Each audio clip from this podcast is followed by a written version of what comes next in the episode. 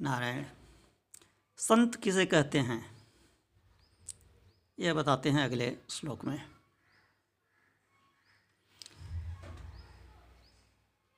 इस श्लोक में दो प्रश्न हैं। ब्रह्म प्राप्ति के कारण कौन से हैं? संत किसे कहते हैं? के हेतवो ब्रह्मगतेस्तु? संति सत्संगतिर्दान विचार तोषा के संति, संतो अखिल वीत रागा अपास्त मोहा शिव तत्व निष्ठा प्रश्न करते हैं, ब्रह्म प्राप्ति के कारण कौन से हैं? इसका उत्तर देते हैं, सत्संगतिर दान विचार तोषा सत्संगति, दान, विचार और संतोष। यह चार साधन हैं ब्रह्म प्राप्ति के। संत किसे कहते हैं? के संति संतो? उत्तर देते हैं, अखिल वीतरागा अपास्त मोहा शिव तत्व निष्ठा तीन लक्षण बताते हैं संत के। अखिल वीतरागा इन्हें संसार के समस्त वस्तुओं से राग समाप्त हो गया हो। अपास्त मोहा इनका मोह दूर हो चुका हो। और शिव तत्व निष्ठा शिव तत्व में जिनकी निष्ठा हो, वे संत हैं।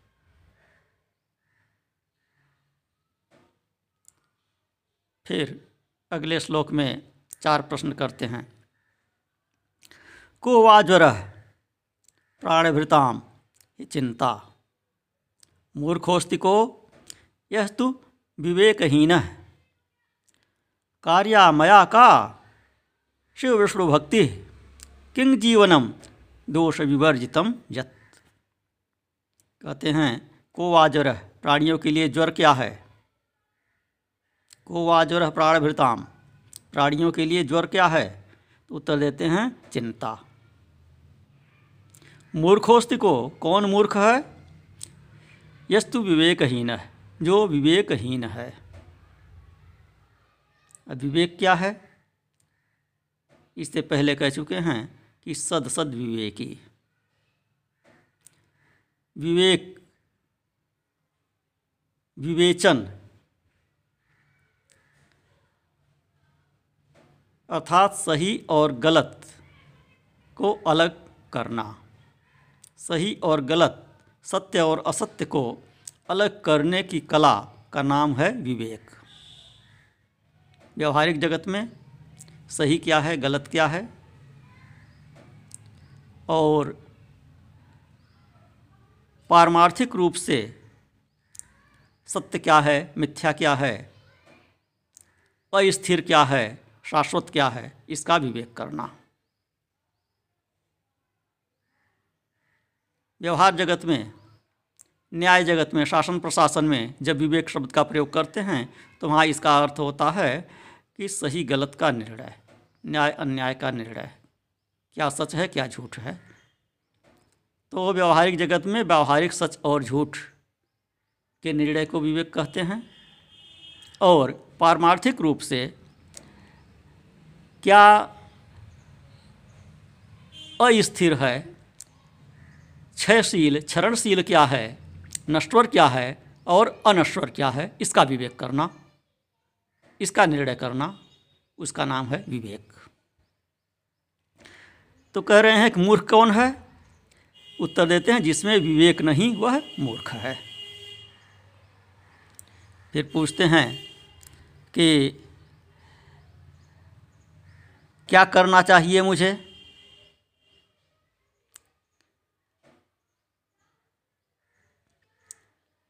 तो कार्यामया का उत्तर देते हैं, शिव विष्णु भक्ति मुझे क्या करना चाहिए? शिव और विष्णु की भक्ति। दोनों का नाम लेते हैं, ध्यान देने की आवश्यकता है।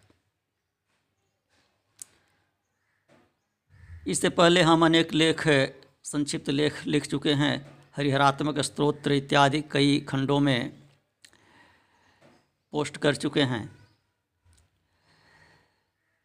जिसमें यह बताया गया है, सिद्ध किया गया है कि हरि और हर, शिव और विष्णु, यह एक ही हैं, इनमें कोई भेद नहीं है।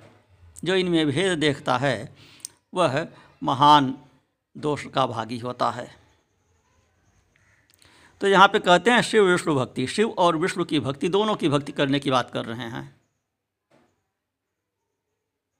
आप कहें, किसी एक का करना चाहें तो ठीक है, बहुत अच्छी बात है, किसी एक का ही करें। लेकिन इसमें दूसरे से कोई भेद न रखें। शिव और विष्णु को एक ही मान करके चाहे शिव की भक्ति करें, चाहे विष्णु की भक्ति करें। और यदि जरा सा भी आप में भेद दृष्टि है तो दोनों की करें।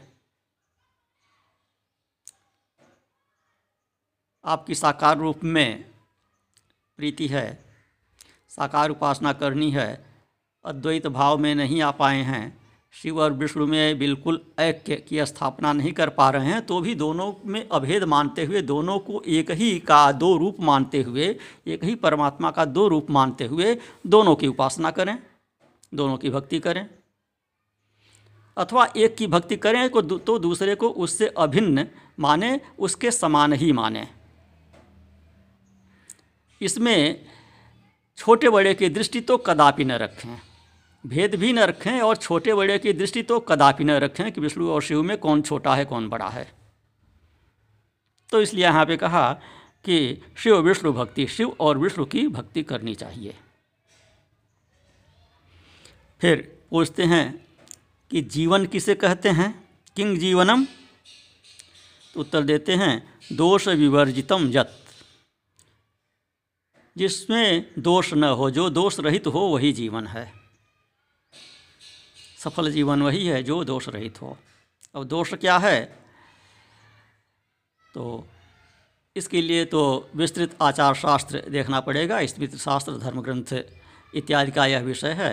वह अलग से विवेचन और व्याख्या का विषय है। फिर अगले श्लोक में पूछते हैं, विद्या, बोध आत्मज्ञान, यह सब क्या है? विद्या ही का उत्तर देते हैं, ब्रह्मगति प्रदाया। बोधो ही को यह तु विमुक्ति हेतु। को लाभ आत्मावगमो ही यो वही जितंग जगत केन ये न कहते हैं, विद्या किसे कहते हैं? उत्तर देते हैं, ब्रह्मगति प्रदाया। जिससे ब्रह्म की प्राप्ति होवे, जो ब्रह्म की प्राप्ति कराए, उसे विद्या कहते हैं। बोध या क्या, ज्ञान क्या वस्तु है? तो इसका उत्तर देते हैं, जिससे समस्त दुखों से मुक्ति मिले, उसे बोध कहते हैं। सबसे बड़ा लाभ क्या है? को लाभ? उत्तर देते हैं, आत्मा गमो ही हो वही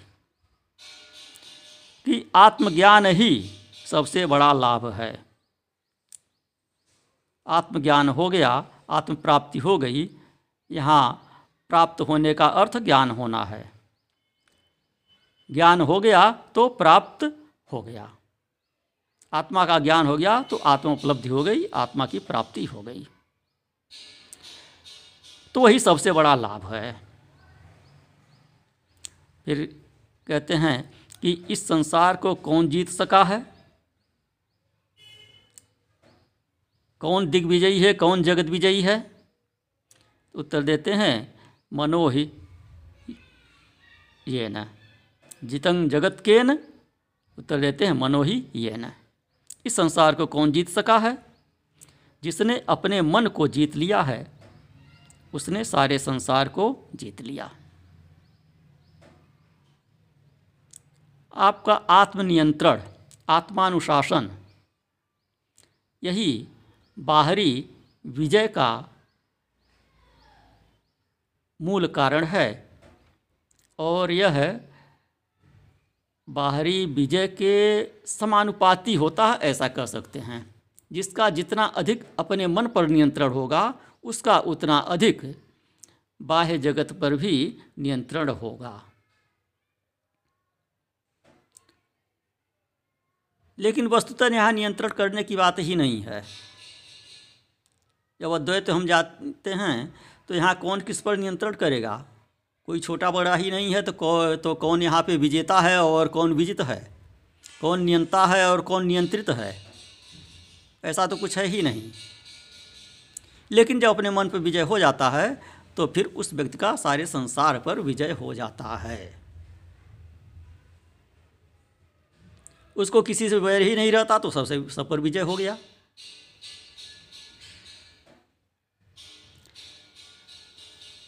भौतिक दृष्टि से भी शुक्र नीति में शुक्राचार्य जी कहते हैं,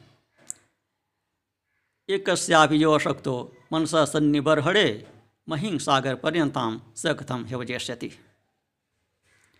कि जिसका एक अकेले अपने मन पर ही नियंत्रण नहीं है अपने मन को ही जो नहीं जीत सका, वह इस सारी पृथ्वी को कैसे जीत सकेगा? सारे विश्व पर वह राज्य कैसे कर सकेगा?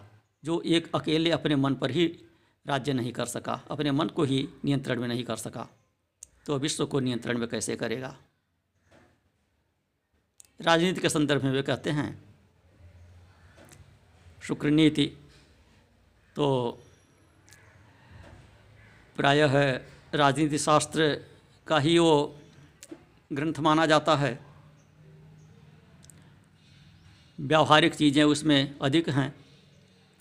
आचार शास्त्र की, अध्यात्म शास्त्र की, मनुस्मृति और शुक्र नीति में यह विशेष अंतर है कि मनुस्मृति अध्यात्म की ओर प्रेरित करता है, इसमें अध्यात्म तत्व अधिक है, मोक्ष की ओर प्रेरित करता है और शुक्र नीति में व्यावहारिक चीज़ें अधिक हैं। शुक्र नीति को सबसे उत्कृष्ट नीति लोक संसार के लिए माना गया है। यहाँ तक कि भगवान श्री कृष्ण ने भी उसकी सराहना किया है, उसे सर्वश्रेष्ठ नीति कहा है।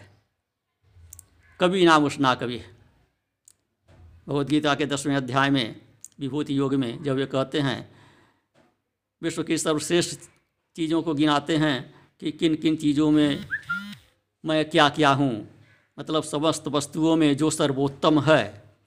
प्रत्येक वर्ग की वस्तुओं में जो सर्वोत्तम है, वहाँ गिनाते हैं कि अमुक में मैं अमुक हूँ, अमुक में मैं अमुक हूँ। तो उसमें गिनाते हुए कहते हैं कि नीतिज्ञों में कवि का अर्थ वहाँ पे नीतिज्ञ है। कि नीतिकारों में, नीतिज्ञों में मैं उष्णा कवि, औष्णस, शुक्राचार्य को कहते हैं उष्णा कवि। तो वहाँ कहते हैं कवि नाम उष्णा कवि। तो उस शुक्र नीति में जिसकी वे वहाँ पर प्रशंसा करते हैं, जिन शुक्राचार्य की प्रशंसा करते हैं, उन शुक्राचार्य ने कहा है कि ऐसा व्यक्ति जिसका अकेले अपने मन पर ही नियंत्रण न हो, वह सारे विश्व पर नियंत्रण कैसे कर सकता है? नारायण।